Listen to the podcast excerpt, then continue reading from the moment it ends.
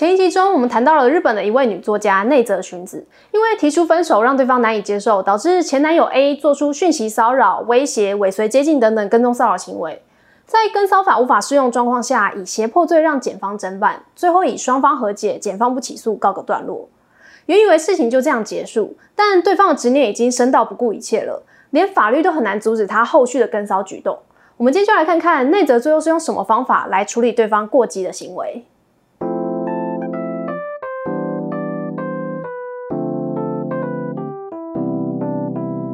我是小瓜，原以为在和解之后就能放松下来。当内泽正在适应新生活、出版新书时，却突然接到他的律师通知，表示原则上是禁止 A 与他联络的，但对方希望透过律师来探探口风。老实说，明明已经谈好禁止联系了，这也没有任何原则以外的状况，律师根本不应该代为传话，而是直接拒绝才对。所以内泽严正的请律师拒绝，殊不知这次的往来却成为水坝开始溃堤的第一道缝隙。在十天后，A 透过 LINE 传来了讯息。原本在骚扰之后，已经尽量把联络管道都封锁了，却独独漏掉比较少用的 LINE。A 在讯息当中表示，内泽反复无常又贪心，要他有种就来告自己。接着又传了好几则挑衅的讯息。虽然很火大，但内泽知道一旦开始回，恶心的攻击又会开始，所以忍住完全不理会。直到两天后，A 告诉他：“你上二 CH 喽。”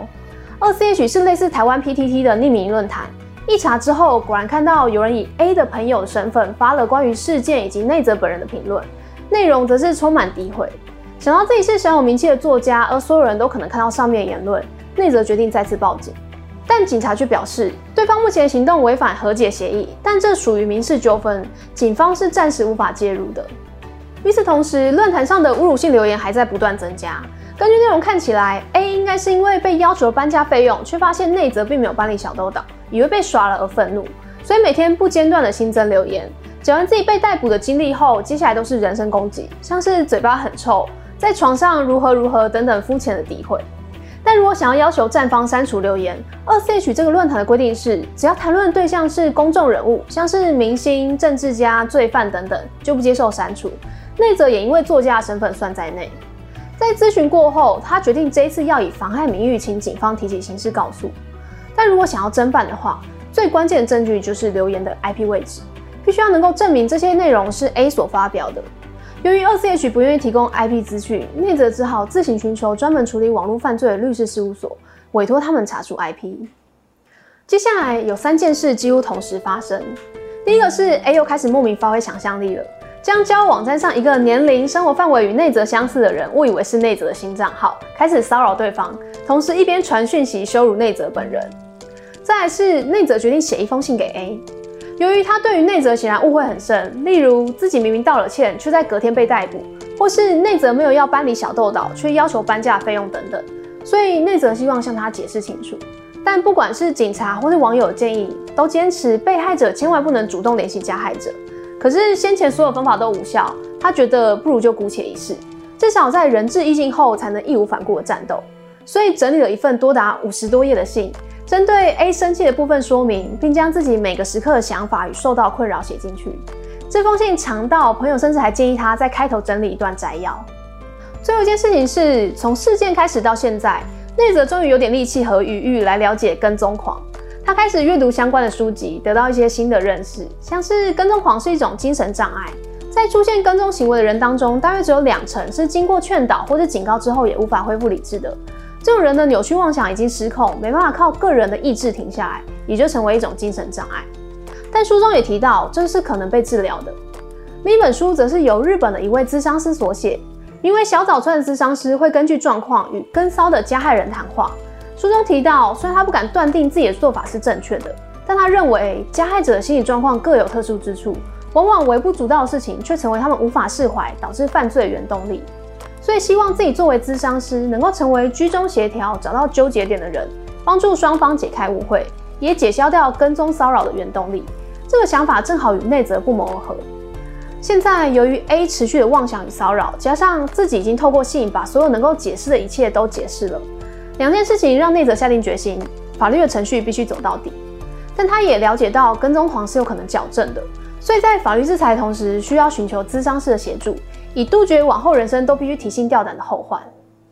这时，论坛留言的 IP 位置已经被查到了，确定是 A 所为后，警方也以此为证据逮捕他。在前一次的经验当中，内泽为了不想再刺激对方，所以希望双方可以协议和解，但结果却是和解条件差强人意，而且对方也照样不开心，甚至因为检察官最后不起诉的决定，认为自己没有做错事，原以为能够和平落幕的期望完全破灭。所以这一次，内泽认为，既然对方有错，那就要向检察官传达坚持起诉的意向。在了解双方的状况后，检察官对于这部分没有任何的问题，甚至连上一次的胁迫事件也一并起诉了。但对于内泽另外一项要求，希望能够让 A 接受治疗这点，抱持怀疑的态度。内泽虽然表示让 A 接受治疗，并不是对于加害者的同情，反而是为了消除对方异常的执着，这样对受害者来说才是最安全的。同时，也提出了治疗相关的研究与过往案例。但检察官不管是在理解治疗的必要性，或是在实际执行的可行性上都非常保留，甚至还反过来担心内泽是不是被骗。他遇到一位律师也认为，不该主张让加害者接受治疗，因为若被认定精神疾病，反而有可能导致不利于被害者的判决。在跟骚状况来说，能够多关一个月就可以多安心一个月，所以争取越重的刑责越好。但无论如何，内泽的想法已经很明确。这条路行不通之下，便退而求其次，让内泽的咨商师，也就是前面提到的小早川跟 A 面谈，这样至少与 A 的沟通，除了法律上的代理人律师之外，还能够有心理上的代理人。以之前的状况来说，如果有人能够接住 A 的怒气，并解释内泽这边的缘由，作为双方之间的缓冲，或许就不会让他的恨意酝酿到最后，成为不惜违法、打破协议也要公开羞辱的程度。A 以及他的律师也答应这次的面谈。条件是面谈的经过会提交成为公审的资料。在面谈中，A 透过小早川对内泽道歉，也在听到治疗相关事情时，主动表示想要接受治疗。短短二十分钟的会面却有不小的进展。最后在公审结束后，检察官对于 A 求刑惩役一年，法官判决惩役十个月不予缓刑，判决依据胁迫、妨害名誉、累犯加重等等。在 A 入狱后，内泽过了段安稳的日子，但也没持续太久。刑期过了四个多月后，他就申请了假释。日本的假释审理会参酌被害者的意见，所以透过与保护观察官的讨论，内泽希望能够在假释的特别遵守事项中，加上在精神科医师的指示下接受咨商。这是因为公审前 A 虽然表示愿意接受治疗，但入狱后咨商师寄给他的信一直没收到回复，让人怀疑起他的真实意愿。果不其然，即使假释特别事项中要求。A 必须遵守精神科医师的指示，接受必要的治疗与药物，但 A 却在假释前夕透过警员传来讯息，表示过去是因为喝酒的关系才引发这件事，未来会治疗酒精成瘾的问题，但自己并不是跟踪狂，请咨商师小早川女士不用再联络了。言下之意是将之前的治疗意愿以及假释特别要求都解释为酒精成瘾的问题。内泽虽然觉得前功尽弃，但再一次的只能接受事情就是这样。法律可管的范围就是如此，即使结果令人气馁，他仍把力气付诸在最后的武器——文字上。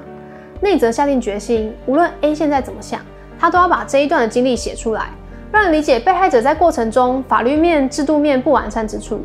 不知道有多少的被害者因此忍气吞声，甚至搬离熟悉的城市，离开原本的工作，放弃结婚，过着躲躲藏藏的生活。他的文字就出版成了这本书《我对抗跟踪狂的七百天战争》。书中详细记录了他在这两年多的遭遇与感受。其实，当这些文字公开出版时，A 看到后相当生气。不过，他可能知道，要是又直接联络内泽，可能会触动警察，所以只能联系智商师小早川。而小早川也不负期待，每当 A 怒火燃起时，都能够适时的沟通，譬如提醒他，由于还没能支付先前的违约金，不如转换想法，将默许事件被公开视作一种对于内责的补偿，成功让 A 解消掉偏激的愤怒。从这点来看，虽然当初没能够让他接受治疗，不过有咨商师作为二人之间的缓冲，的确有非常大的帮助。这本书只记录到 A 出狱后的一小段时间，老实说也看不出来到底未来还会不会出现严重骚扰。但我想内泽透过自己的经历，已经很明确展演了，在司法流程时对方有多乖，在确定惩处后对方变脸就有多快。不管是确定不起诉前后的态度。和解前后的行为，还有判决前后对于咨商治疗的意愿，对于这样的状况，法律顶多是将对方多关几个月，但不处理心因性的问题，就没办法解消掉加害者出狱后所带来的精神压力与恐惧。因此，内泽在过程当中反复表明治疗对方的期望，也得不断的澄清，治疗加害者不是同情对方，而是基于实际且急迫的需求，为了往日的安危考量。但曾任职矫正机构的人也对内则表示，如果当事人没有跟踪骚扰行为的病视感，其实真的进行治疗也很难发挥效用。所以将消除加害人的异常执着作为目标，也许是正确的。但是否要全力朝着一律送医治疗的方向推行，也许正是立法者仍在权衡的部分。话说回台湾，我们新上路的跟骚法同样没有强制跟骚加害人治疗，但在第十二条第三项中提到，在确认跟骚事实并经过鉴定后。法院可以要求他进行治疗，其中包含精神治疗、戒瘾治疗等等。可以说，我们是有将治疗的选项纳入法规中，不过也将是否需要权衡空间留给法院。另外还有一点，故事当中内泽受到强烈的跟踪骚扰，但讽刺的是，其实从头到尾他都不是靠缠扰防治法伸冤的，主因是在事发的当下，日本并没有将社群平台私讯列入规范中，导致他不得不采取胁迫、妨害名誉等罪名起诉。但台湾倒是没有这个问题，像是 Line、Messenger 等等电子通讯都有在跟骚法的法规中。那影片的最后来聊聊心得吧，因为影片得将内容浓缩，但如果看书的话，你可以看到很多内则在过程当中的想法以及自己的反省。譬如有时会自我怀疑，是不是自己的错才让对方变成这样，或是后悔在某些时候因为太害怕而没有做出最好的决定等等。看了这些后，其实更能体会过程当中每一个细节都是加在自己肩上的重担，要反复考量，以免结果出来时被他人甚至自己检讨。像是到底该不该联络加害者这件事，警察、咨商师、广大的网友都建议绝对不要，但内泽还是决定写信了。幸亏这次的行动让他第一次得到 A 的道歉，也制止了论坛上的恶意留言。但如果事情变得更糟，内则可能就会受到谴责。还有他在 A 刚开始变可怕时，努力压抑恐惧，冷静的回复讯息，结果却是在报案时遭到警察质疑，看起来并没有很害怕，要斟酌以胁迫罪报案的可能性。像这类被检讨的例子，时不时就会出现。又或是当 A 同意内则要求的咨商与治疗，最后却成为对方减刑的关键，这份复杂的心情也得由自己承担。还有因为这起事件，生活变得提心吊胆，连异性稍微深入的关心都会开始提防。这种隐形的焦虑也没办法求偿。他在书中写道，两年当中时常会出现没有原因的身体病痛，可能就是因为这种种压力造成的。这些无形的影响是一辈子的，而有形的，像是二 C H 论坛上的留言，虽然照理来说已经被删除了，但往往都有镜像网站备份，因此即使在拍摄影片的当下，都能够查到那些辱骂内容。这些东西在网络上就这样不断的被复制，影响恐怕比内则的一辈子都还久。最后还是很推荐大家看这本书，在细致感受被骚扰者的恐惧与司法流程后，或许能够让我们在讨论台湾跟骚法时可以更具体。对于相关议题，例如加害者的心理治疗，或是避免受害者二度伤害等等，也拉出更多可能性。今天的分享就到这边，我是小瓜，用读书让自己不再是井底之蛙。希望你也喜欢今天的内容，我们下次见。